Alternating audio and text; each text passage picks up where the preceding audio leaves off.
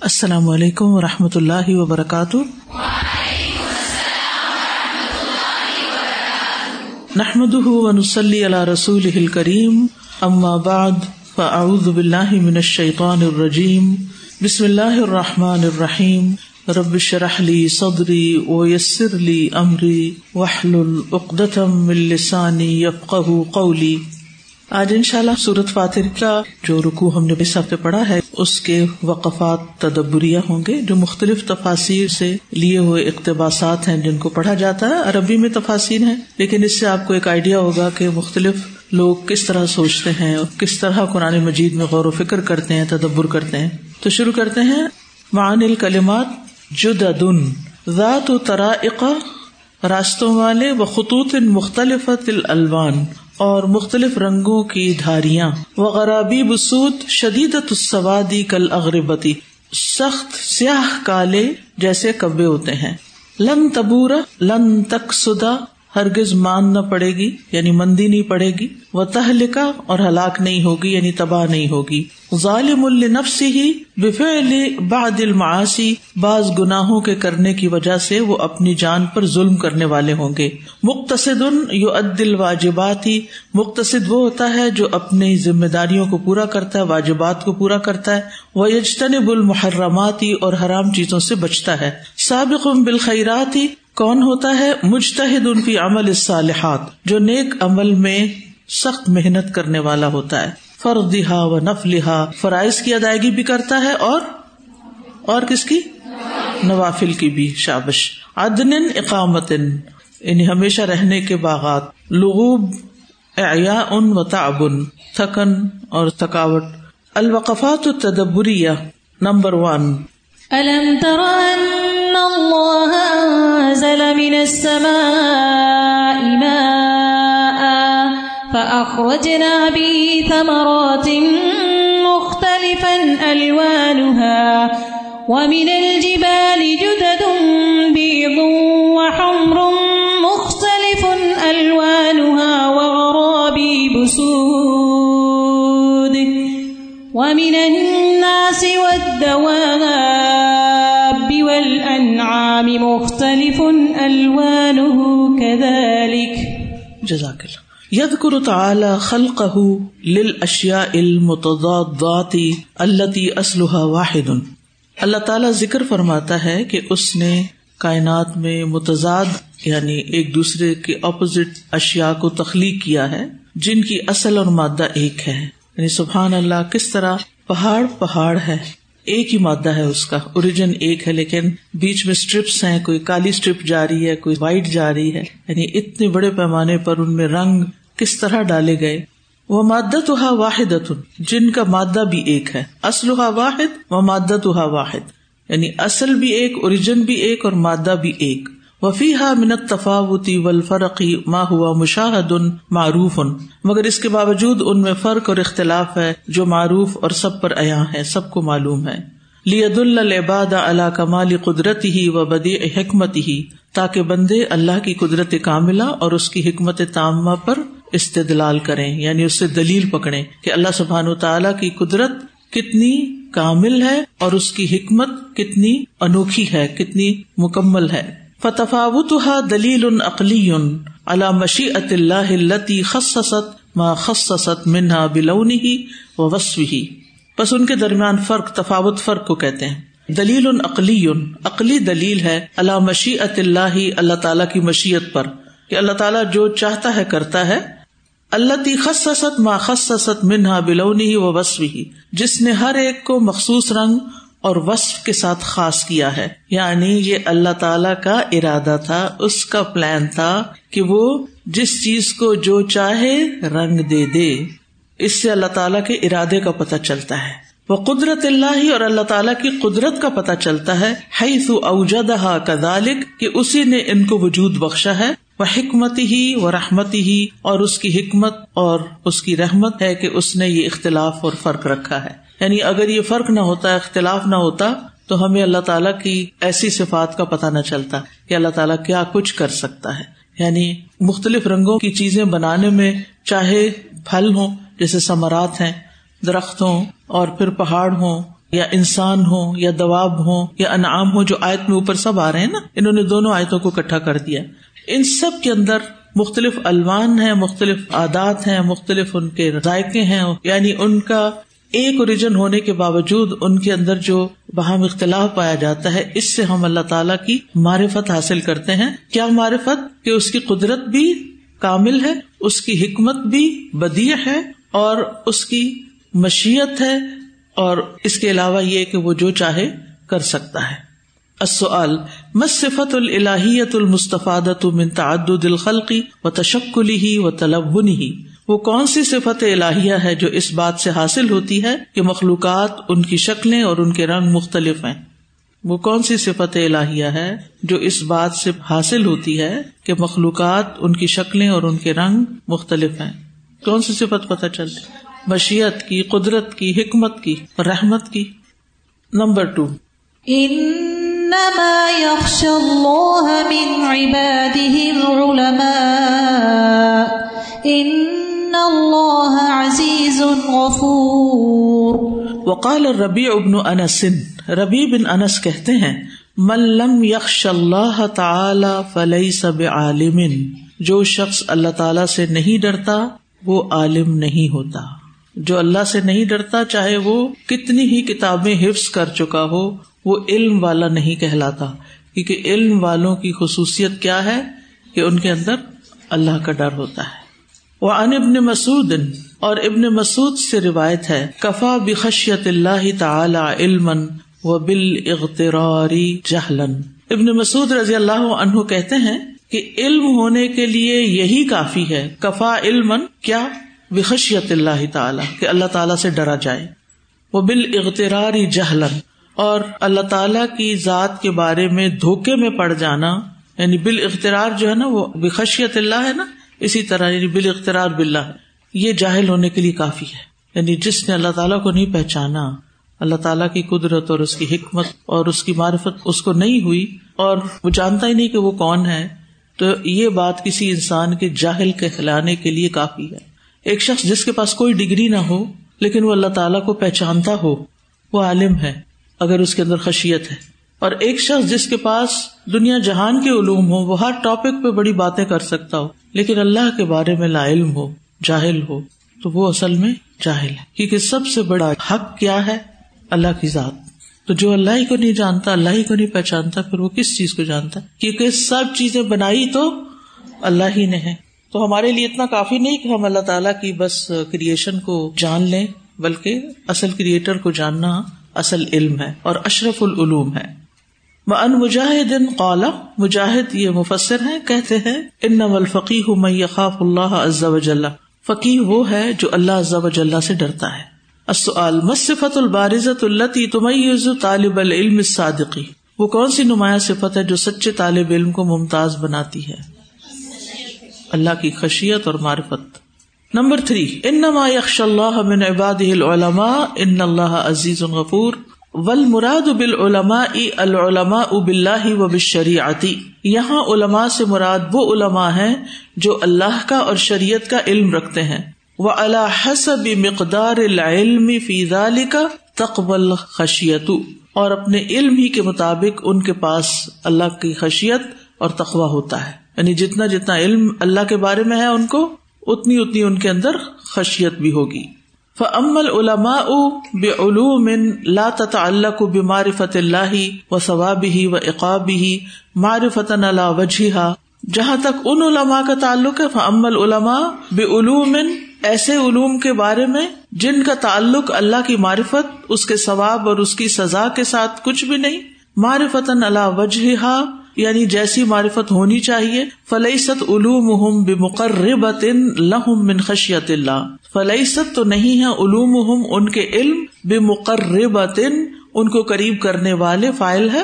لہم ان کو من خشیت اللہ اللہ کی خشیت کے۔ کیا مطلب ہے اس کا؟ کہ جو لوگ ایسے علوم پڑھتے ہیں جن کا تعلق اللہ کی معرفت سے نہیں اور اس کے ثواب اور عذاب کا ان کو پتا نہیں چلتا، تو پھر یہ علوم ان کو اللہ کی خشیت کے بھی قریب کرنے والے نہیں۔ اللہ کی خشیت کس سے آتی ہے؟ علم سے۔ اور علم میں سے بھی اس علم سے آتی ہے کہ جس میں اللہ تعالی کی صفات کی پہچان ہو اور اس کے ساتھ ساتھ اس کے ثواب اور اقاب کا پتہ ہو۔ اقاب کس کو کہتے ہیں؟ سزا۔ کیونکہ جب ہم سزا کے بارے میں پڑھتے ہیں تو ہمارے اندر کیا پیدا ہوتا ہے؟ خشیت آتی ہے نا۔ جی۔ السؤال، من العالم الحقن حقیقی عالم کون ہے؟ جو ایسا علم جانتا ہے کہ جس سے اللہ کی پہچان ہوتی ہے اور جس سے اللہ تعالی کی خشیت پیدا ہوتی ہے، اس کے ثواب و رقاب کو جان کر، تو وہ عالم اصل میں عالم ہے۔ اس کو آپ اسکالر کہیں گے۔ نیکسٹ آیا۔ ان الذين يتلون كتاب الله واقاموا الصلاه واقاموا الصلاه وانفقوا مما رزقناهم سرا وعلانيه وأنفقوا مما رزقناهم سرا وعلانية يرجون تجارة لن تبور في الآية ما يشمل ثواب قراء القرآن یہ آیت قرآن کے کاریوں کے ثواب پر مشتمل ہے۔ فَإِنَّهُمْ يَصْدُقُ أَنْهُمْ أَنَّهُمْ مِنَ الَّذِينَ يَتْلُونَ كِتَابَ اللَّهِ۔ کیونکہ ان کے بارے میں یہ بات سچ ثابت ہوتی ہے کہ وہ اللہ کی کتاب کی تلاوت کرتے ہیں۔ وہ یقین نسلاتا اور نماز قائم کرتے ہیں۔ ولم یو صاحب ہوں اتدبر فی القرآن، اگرچہ وہ قرآن میں غور و فکر نہ کرتے ہوں۔ اور تلاوت کا مطلب تو آپ جان چکے ہیں نا؟ قرآت اور فہم المعانی یعنی سمجھ کے کی جانے والی قرآت۔ خالی قرآت وہ ہوتی ہے جس میں فہم نہیں پایا جاتا۔ تلاوت کے معنی کے اندر ہی فہم موجود ہے۔ تدبر اس سے اگلی درجے کی چیز ہے۔ تدبر کیا ہے کہ ایک آیت کو مختلف پہلوؤں سے دیکھا جائے، اس کی گہرائیوں میں اترا جائے، اس میں سے عمل کی باتیں نکالی جائیں، اس میں سے فکر اور دیگر علوم کو اخذ کیا جائے۔ تو اگر کوئی شخص صرف قرآد کرتا ہے اور جانتا ہے کہ کیا کہا جا رہا ہے، تو اس کے لیے بھی بہت بڑا اجر ہے۔ ان تلاوتی حضہ منصوابی و تنوری بے انواری کلام اللہ کیونکہ صرف تلاوت کرنے کا بھی ثواب میں حصہ ہے اور یہ اللہ کے کلام کی روشنیوں کے ساتھ روشنی حاصل کرنے کا ذریعہ ہے۔ یعنی جب انسان تلاوت کرتا ہے تو کلام اللہ کا جو نور ہے وہ انسان کے اندر اترتا ہے۔ ٹھیک ہے؟ یعنی اگر اس کو پتا ہے کہ وہ پڑھ کے آ رہا ہے۔ السؤال حل لی تال قرآن اجرن ولولم یو صاحب تدبر؟ نام اگر قرآن پڑھنے والا تدبر کے ساتھ نہ بھی پڑھے تو کیا پھر بھی اس کو ثواب ملتا ہے؟ جی ہاں۔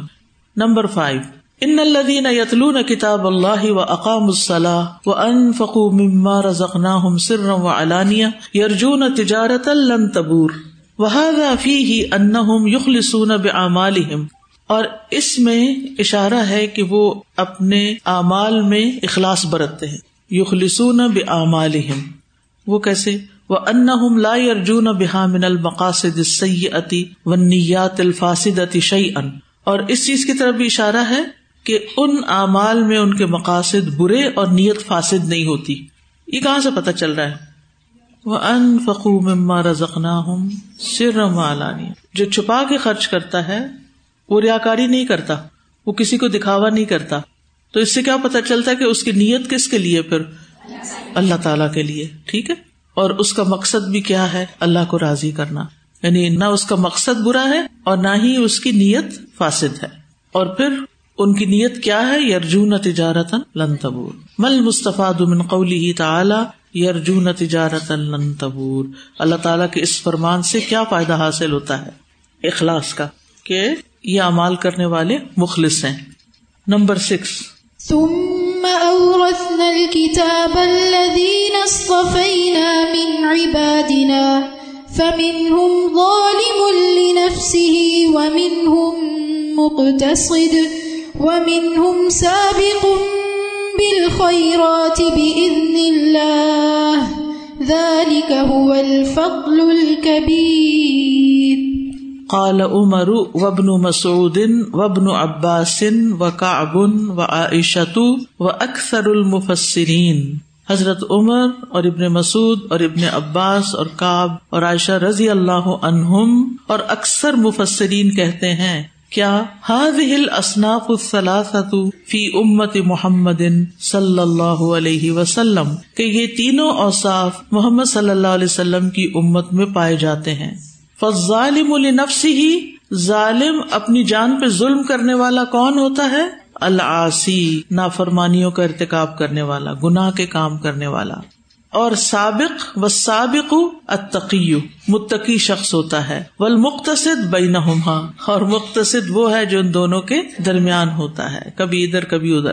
السؤال، الى اي امه ينتمي الاصناف الثلاثه المذكورون في الايه اس آیت میں ذکر کیے گئے تینوں اوصاف کس امت کی طرف منسوب ہوتے ہیں؟ امت محمد صلی اللہ علیہ وسلم کی طرف۔ ماں بیان المرادی بھی صفاتی اور ان کی صفات سے کیا مراد ہے کہ اس کو بھی بیان کریں؟ ان کی صفات کیا مراد؟ گناگار بھی ہوتے ہیں اور متقی بھی ہوتے ہیں اور دونوں کے درمیان بھی ہوتے ہیں۔ Number seven.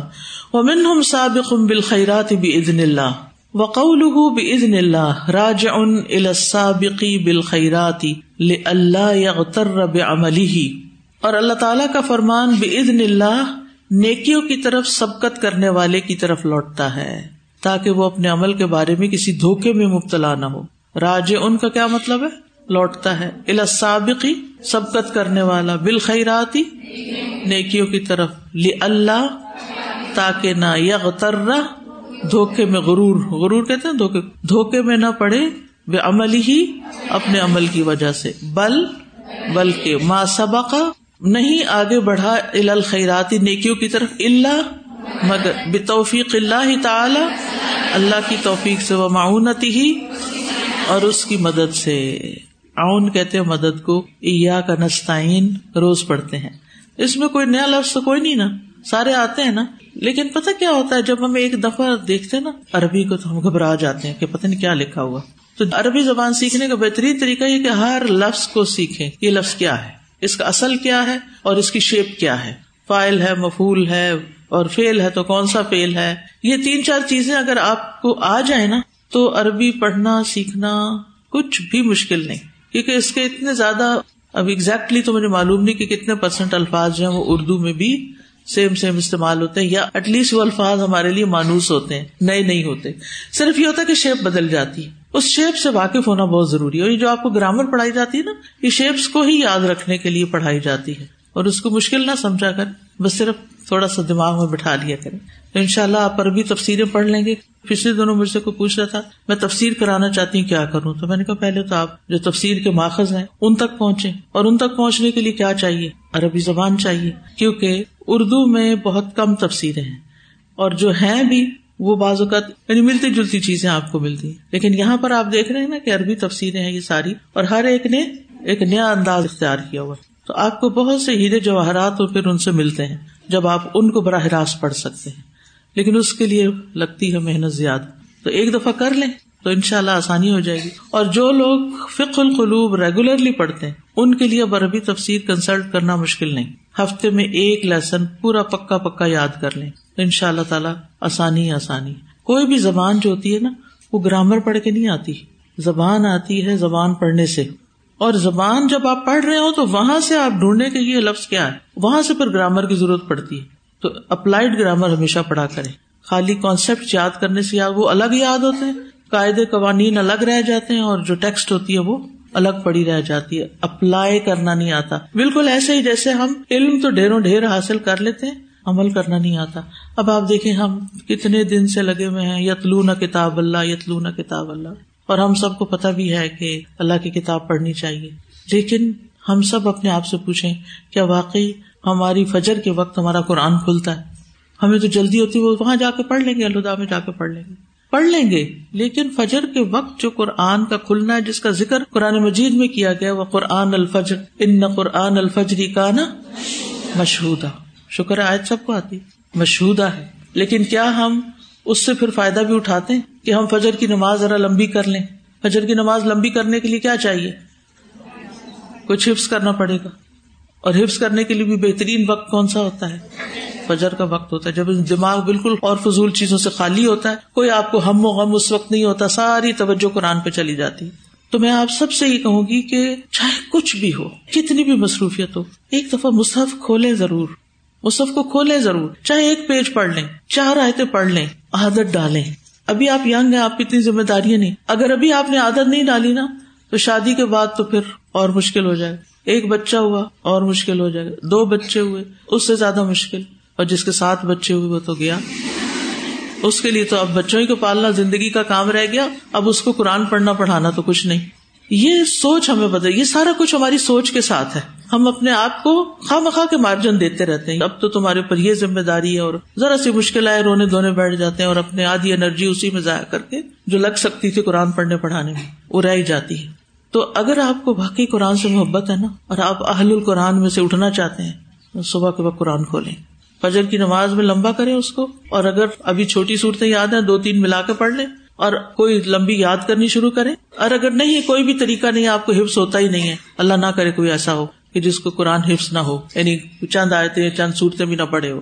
تو وہ نماز کے بعد سلام پھر کے فجر کے ازکار کر کے صبح کے ازکار کیونکہ وہ سورج نکلنے سے پہلے پڑھنے ہوتے ہیں۔ اور اس کے ساتھ ہی پھر قرآن کھول لیں، اپنی عادت بنا لیں۔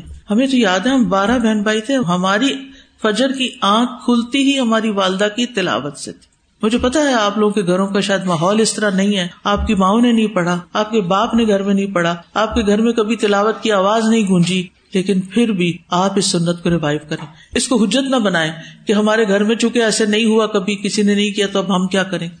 تو اس کو لازم کریں۔ کیونکہ اگر ہم سابقون میں شامل ہونا چاہتے ہیں نا، تو یہ صفات اپنے اندر ڈالنی ہو قرآن کی تلاوت کو نہیں چھوڑ اور خاص طور پر جن لوگوں نے حفظ کیا ہوا ہے، ان کے اوپر تو ذمہ داری اور بھی زیادہ آ جاتی ہے۔ اگر ہر روز صبح پڑھنا شروع کر دیں تو ان شاء اللہ اور اگر کسی وجہ سے آپ کی بہت شدید مصروفیت ہے، بچہ رونے لگ گیا، یہ کچھ تو جو حافظ ہیں، وہ تو زبانی بھی پڑھنا شروع کر دیں گے۔ یا آپ یوں کیا کیجیے جو بھی صورتیں یاد ہے نا، تیسواں پارا یاد ہے نا ناشتہ بناتے بناتے، بچے کو دودھ پلاتے پلاتے، اس کو چینج کرتے اور اس کو اسکول بھیجتے، ساتھ ساتھ تلاوت کرتے جائیں۔ ساتھ ساتھ پڑھتے جائیں وہ کچھ مشکل نہیں۔ کر سکتے ہیں آپ۔ صرف ضرورت کس چیز کی ہے؟ نیت کی۔ اور ان مالا مالو نیت ہوگی، ارادہ ہوگا تو کام بھی ہو جائے گا۔ اور میں آپ کو گارنٹی دیتی ہوں کہ جس کی زندگی میں قرآن داخل ہو گیا، اس کی زندگی برکتوں سے بھر جائے گی۔ وقت بھی اس کو مل جائے گا، اس کے اور بھی کام آسان ہو جائیں گے۔ لیکن صبح کا سونا چھوڑ دیں۔ اللہ نے رات بہت لمبی بنائی ہے سونے کے لیے۔ کافی ہے۔ سورت سجدہ پڑھ رہے ہیں نا، ابھی آگے آئے گی آیت۔ تجافا جنوب ہوں انل مزاج ید رب ہوں خوف متما و مما فکون فلا تعلم نفسن ما اخفی الحم من قرت آیون جزا ام و کانو تو جنت میں جزا ملے گی ان اعمال کی جو یہاں کر کے جائیں گے۔ وہاں عمل کرنے کا وقت نہیں ہے۔ تو اپنی عادتیں بدلیں، اللہ سے دعا کریں اور اپنی عادتیں اچھی کریں۔ فیم بغی لہو اشتغل بشکر اللہ تعالی علامہ ان ام بھی علیہ یم بغی لہی اس کو چاہیے یشتغلا کے مشغول ہو بشکر اللہ تعالی اللہ تعالی کا شکر کر کے علامہ ان ام علیہ کہ اللہ نے اسے جس نعمت سے نوازا ہے السؤال، لماذا خصص السابق بالخيرات بقوله باذن اللہ؟ نیکیوں کی طرف سبقت لے جانے والے کو اللہ کے فرمان بے عزن اللہ کے الفاظ کے ساتھ کیوں خاص کیا گیا ہے؟ تاکہ نیکی کرنے والا کسی دھوکے میں نہ پڑے کہ وہ اپنے عمل یعنی کہ یہ اس کی اپنی طاقت ہے، یہ اس کا اپنا کوئی کمال ہے، بلکہ یہ سب کچھ اللہ کی توفیق۔ دیکھے نا کتنی بڑی بات یہاں سے مل گئی۔ جو صبح پڑھ لیتے ہیں نا قرآن اور وہ اللہ کی توفیق سے صرف پڑھتے اللہ سے توفیق مانگے کہ اللہ مجھے بھی توفیق دے دے کہ میں کبھی بھی نہ چھوڑوں۔ Number eight. وقالوا الحمد لله الذي أذهب عنا الحزن إن ربنا لغفور شكور. قال ابن عباس حزن النار وقال قتادة حزن الموت۔ ابن عباس کہتے ہیں کہ آگ کا غم یعنی جہنم میں گرنے کا غم۔ اور قطع کہتے ہیں، موت کا غم۔ وقال مقاتل حزن کانوا لا يدرون ما يصنع اللہ بهم۔ اور مقاتل کہتے ہیں کہ وہ غمگین رہتے تھے حزن غم کرتے تھے۔ لانهم کیونکہ وہ کانو لا يدرون، ان کو پتا ہی نہیں تھا، وہ نہیں جانتے تھے۔ ما يصنع اللہ بهم، کہ اللہ ان کے ساتھ کیا معاملہ کرے گا۔ ان کو کیا غم تھا؟ میرا کیا بنے گا؟ پتا نہیں کیا ہوگا۔ ان کو چین نہیں آتا تھا اس بات وقال اکرمت اور اکرما کہتے ہیں، حزن الذنوب والسیئات، گناہوں اور برائیوں کا غم۔ یعنی جو گناہ ان سے سرزد ہوئے ماضی میں، ان کا غم کہ میں نے کیوں یہ غلط حرکتیں کی؟ اور جو ابھی بھی ہو جاتا ہے، مثلا نماز چھٹ گئی، کچھ ہو گیا، تو وہ غمگین ہو جاتے ہیں۔ وہ خوف رد طاعت اور نیکیوں کے ضائع ہونے کا خوف۔ یعنی ان کو یہ ڈر ہوتا ہے کہ جو اچھے کام ہم کر رہے ہیں، یہ ہم سے ضائع نہ ہو جائیں۔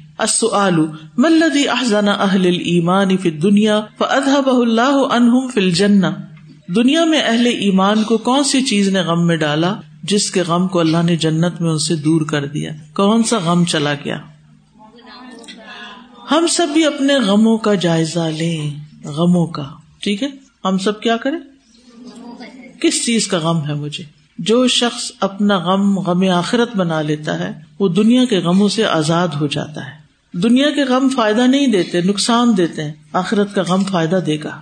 کیونکہ پھر آپ اس مشکل سے جو آخرت کی فکر ہے آپ کو، اس سے بچنے کی کوشش میں لگ جائیں گے۔ Number nine.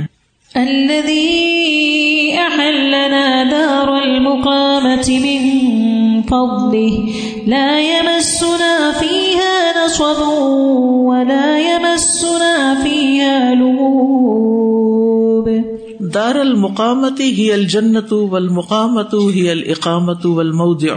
دار المقامہ کیا ہے؟ جنت ہے. اور مقامہ کس کو کہتے ہیں؟ ہی القام المود یعنی رہنا اور جگہ یعنی دونوں کے لیے آتا ہے. موضع ہے نا، وہ پہلے خط لکھتے تھے، لفافوں پہ لکھتے مودا فلان. ہم؟ اس کو مودا پڑھتے ہیں مود دار المقامہ سے مراد جنت اور مقامہ کا مطلب ہے اقامت رکھنا، اور جس جگہ انسان رہائش پذیر ہوتا ہے، وہ بھی مقامہ ہوتا ہے. یعنی اس کو بھی مقامہ کہتے ہیں۔ ان نما سمیت الجنت و دار المقامہ جنت کو دار المقامہ کا نام دیا گیا لأنهم یقوم فيها ولا يخرجون منها، کیونکہ وہ اس میں رہیں گے اور اس سے نکالے نہیں جائیں گے۔ السؤال لما سمیت الجنت بدار المقامہ جنت کو دار المقامہ کا نام کیوں دیا گیا؟ لأنهم یقوم فيها ولا يخرجون منها۔ نمبر ٹین الدی احلنا دار المقامت من فضل الدی آتا نہ ہل منزلتا وہ ذات جس نے ہمیں یہ منزلت و حاض المقام اور یہ مقام اور مرتبہ دیا. من فضل ہی و منت ہی و رحمت ہی اپنے فضل، اپنے احسان اور اپنی رحمت کے ساتھ. لم تکن اعمالنا تساوی ذالکا ہمارے اعمال اس کے برابر نہیں تھے. یعنی دنیا میں آپ دیکھیے، ایک چھوٹا سا گھر بنانا ہو تو کتنی مشقت کرنی پڑتی۔ کتنے پیسے کٹھے کرنے پڑتے ہیں اور کس کس مرحلے سے وہ بنتا ہے؟ یعنی زندگی میں سب سے مشکل کام کیا ہے؟ اپنی ذاتی ضروریات پوری کرنے میں۔ کھانا حاصل کرنا، کپڑا حاصل کرنا، تعلیم یا گھر بنانا۔ ایون گاڑی خریدنے سے بھی زیادہ سب سے زیادہ یعنی پانچ بنیادی ضرورتیں جو بن گئی ہیں اس وقت، ان میں سب سے مشکل کام گھر بنانا ہے۔ اگر دنیا کا گھر اتنی محنت چاہتا ہے، تو جنت کا گھر کوئی محنت نہیں چاہتا۔ اس کے لیے کچھ مشقت کرنے کی ضرورت نہیں۔ وہ خود ہی بن جائے گا۔ تو ہم سب کو اس بات کے بارے میں سوچنا چاہیے۔ جنت جو ہے نا وہ اللہ کا سودا ہے۔ جو اللہ سے تجارت کرتے ہیں، وہی وہ لے سکیں گے۔ تاجر ہی لیں گے جو نیکیوں کے سودے کر رہے ہیں۔ اور پھر وہ گھر اللہ ان نسل اللہ غالیہ۔ خبردار، اللہ کا سودا بڑا مہنگا ہے، سستا نہیں ہے۔ اللہ تعالیٰ جو بیچ رہا ہے نا تمہیں جنت، اس کے بدلے میں تمہیں محنت کی ضرورت ہے۔ لم تکن امال تصاوی ذالک. السؤال، هل يدخل الانسان الجنت بمجرد عملی؟ کیا انسان محض اپنے عمل کی بنیاد پر جنت میں داخل ہوگا؟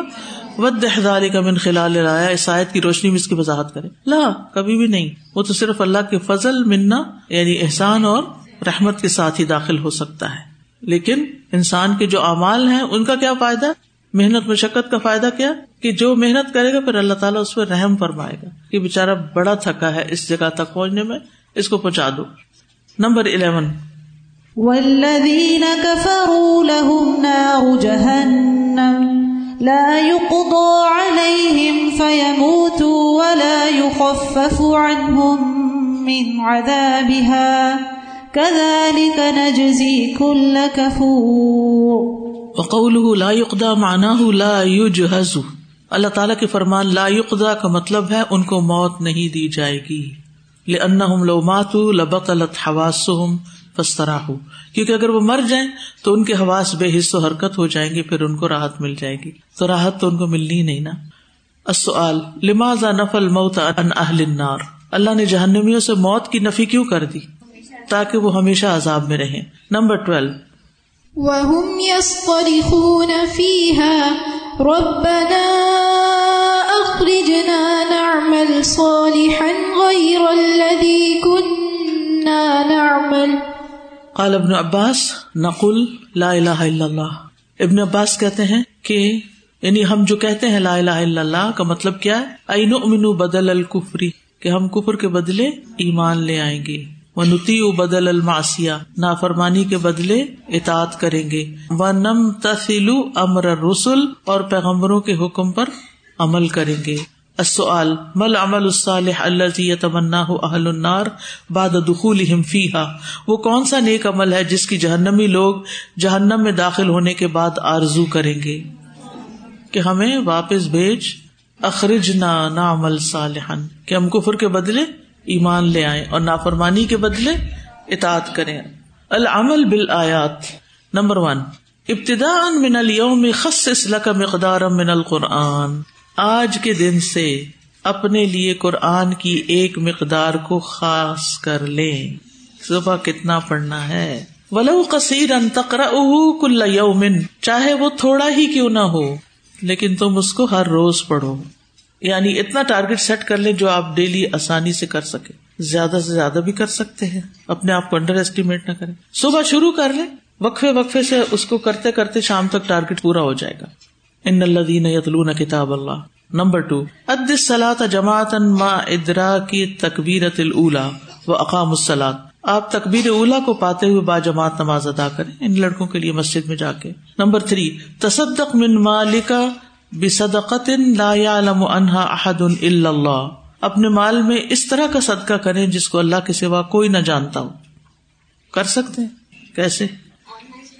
جی آن لائن کر سکتے ہیں۔ جہاں بھیجیں گے، وہ پڑھیں گے تو ان کو سمجھ نہیں آئے گی کون ہے۔ اچھا ہوگا کوئی اللہ کا بندہ، ٹھیک ہے۔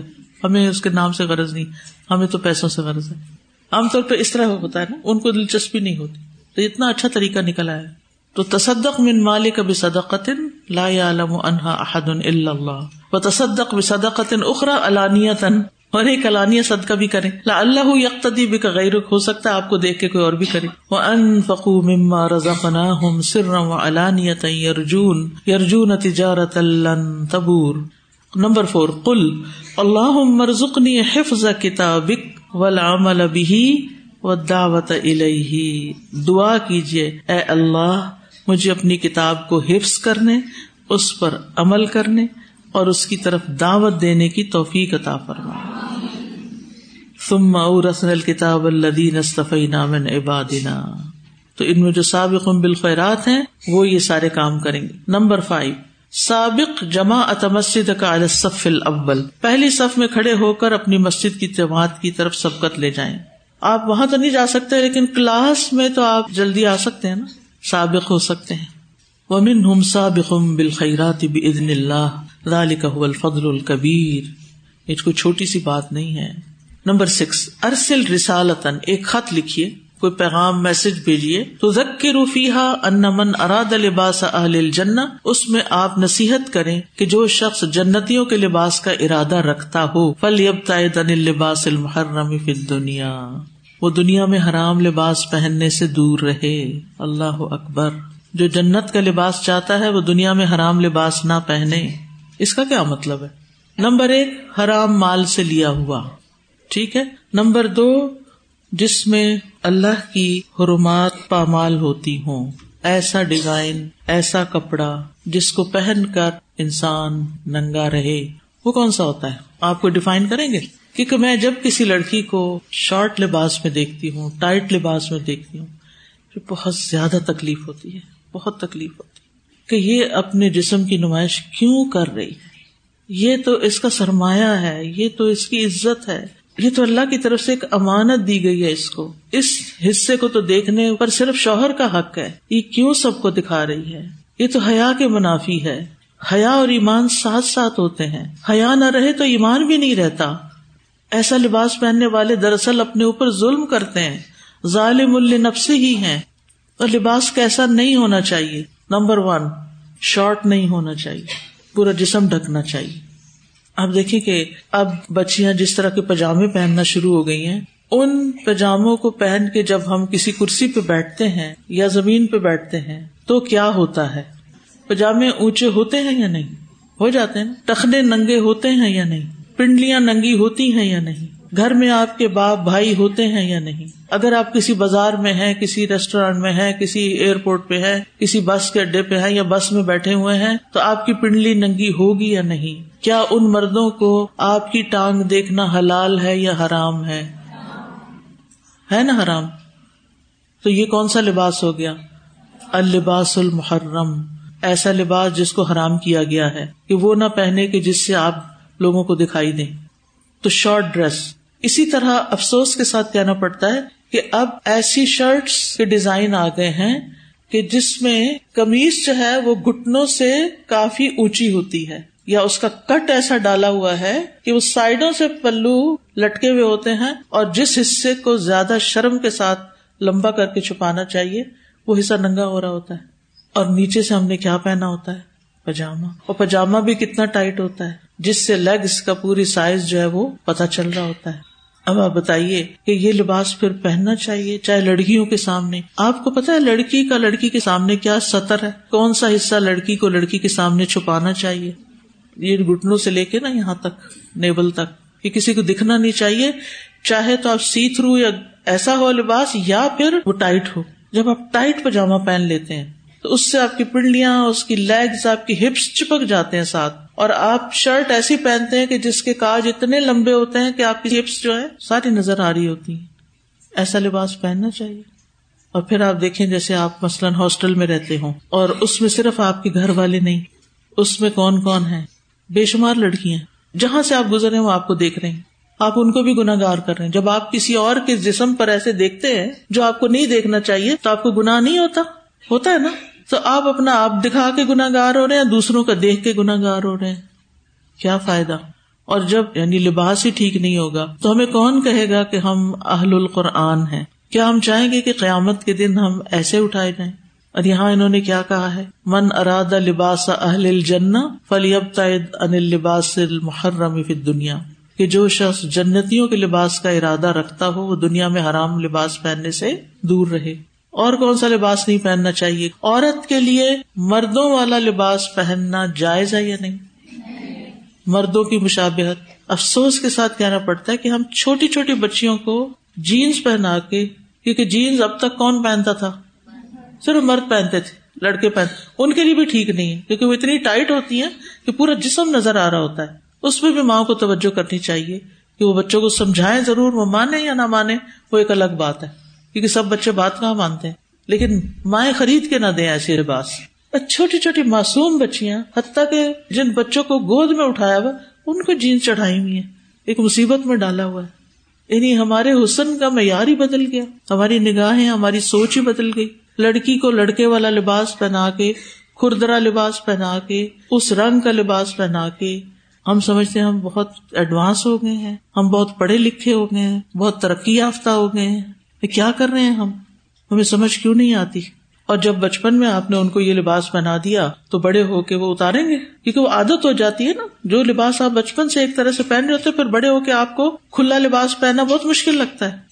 اب آپ کی چوائس ہے کہ آپ جنت کا لباس پہننا چاہتے ہیں یا نہیں؟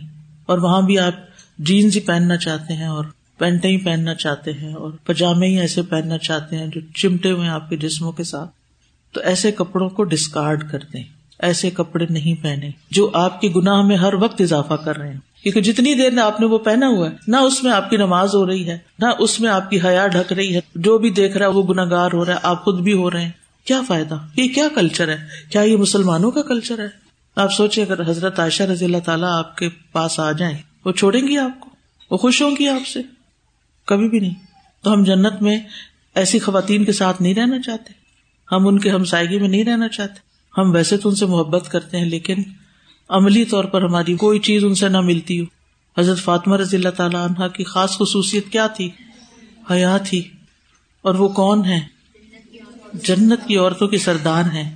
تو جو سردار ہوتا ہے نا، وہ سب کو پر نظر بھی رکھتا ہے کہ کون کون اس کے پیچھے آ رہے ہیں ہم ان کے پیچھے چل رہے ہیں پھر؟ ہم ان کو فالو کر رہے ہیں پھر؟ اگر ہم نے حیا ہی نہیں رکھی تو ہم کیسے فالو کر رہے ہیں ہم نہیں فالو کر رہے۔ تو پھر ان کا رستہ کوئی اور ہے، ہمارا رستہ کوئی اور ہے؟ تو اس میں انہوں نے تو یہ لکھا ہے کہ آپ کوئی پیغام بھیجیں اور اس میں نصیحت کریں۔ یعنی یہ آپ سب کا ہوم ورک ہے۔ آپ لوگ اپنی بہنوں کو، اپنی دوستوں کو سوشل میڈیا پہ بتائیں کہ ایسا لباس نہ پہنے جو شارٹ ہو، جو ٹائٹ ہو، جو مردوں سے مشابت رکھتا ہو، جو سی تھرو ہو۔ یہ تین چار چیزیں جو ہیں، ان کا لباس میں لحاظ رکھنا بہت ضروری ہے۔ گاؤن پہن کے سارا لپیٹ لپاٹ کے پیچھے کر دیا اور جہاں ڈھانکنے کے لیے کہا گیا وہ ڈھانکا ہی نہیں۔ اتوجیحات نمبر ون۔ اکثر من تلاوت القرآن معتبرا متفکرا. ان الذين يتلون كتاب الله واقاموا الصلاة وانفقوا مما رزقناهم سرا وعلانية يرجون تجارة لن تبور.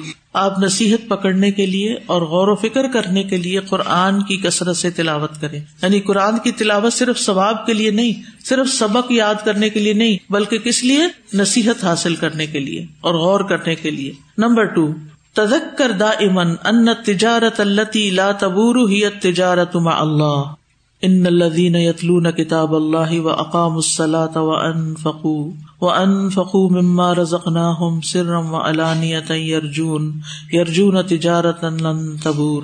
ہمیشہ ذہن میں رکھے کہ جو تجارت فنا نہیں ہوگی، وہ اللہ کے ساتھ تجارت ہے۔ یعنی دنیا میں کوئی تجارت ایسی نہیں کہ جو فنا نہ ہو۔ آپ دیکھیے کتنی پرانی پرانی کمپنیاں تھیں۔ جب لاہور جاتے تھے نا تو کہیں تاج کمپنی نظر آتی تھی، کہیں اور اسی طرح کے مال روڈ پہ پرانے پرانے برانڈ نظر آتے تھے۔ اب ختم ہو گئے۔ پاکستان بننے سے پہلے کچھ چیزیں قائم ہوئی اور ان کا ایک ٹریڈ مارک ہوتا تھا اور بڑے ویل اسٹیبلش لوگ ختم ہو گئی تجارتیں اس دفعہ جب میں لاہور گئی تو کوئی رمادہ ہوٹل میں ٹھہرا ہوا تھا۔ تو میں نے کہا، کہاں ہے رمادہ ہوٹل؟ کہنے لگے، وہ تاج کمپنی کی بلڈنگ میں اللہ اکبر، جہاں کل تک قرآن چھپتے تھے اور قرآن رکھے جاتے تھے اور اتنی ویرائٹی تھی، وہ پوری بلڈنگ اب ایک ہوٹل بن گئی۔ ٹھیک ہے، اور اداروں نے قرآن چھاپنے شروع کر دیے، لیکن وہ کمپنی ختم ہو گئی اور اس جگہ جو ٹرینڈز ہیں ہمارے، کہ لوگوں نے لائبریری نہیں بنائی، وہاں یا کچھ اور نہیں بنایا ہوٹل بنایا، کیونکہ اب چار پیسے آ جاتے ہیں تو ہمیں سیر کا شوق ہوتا ہے۔ تو ظاہر بزنس کرنے والے تو وہی چیزیں بنائیں گے نا، جس کی ڈیمانڈ ہوگی، جو پبلک چاہے گی۔ نمبر تھری لا تو عزم نفس کا ولا تستک پھر عمل کا فہادی عائشة رضی اللہ عنہا تعد نفسها من الظالمات لأنفسهن. ثم اورثنا الكتاب الذين اصطفينا من عبادنا، فمنهم ظالم لنفسه. اپنے آپ کو بڑا نہ سمجھیں اور اپنے عمل کو زیادہ نہ سمجھیں۔ یہ عائشہ رضی اللہ عنہا ہیں جو اپنے آپ کو ان عورتوں میں سے شمار کرتی ہیں جو اپنے اوپر ظلم کرتی ہیں۔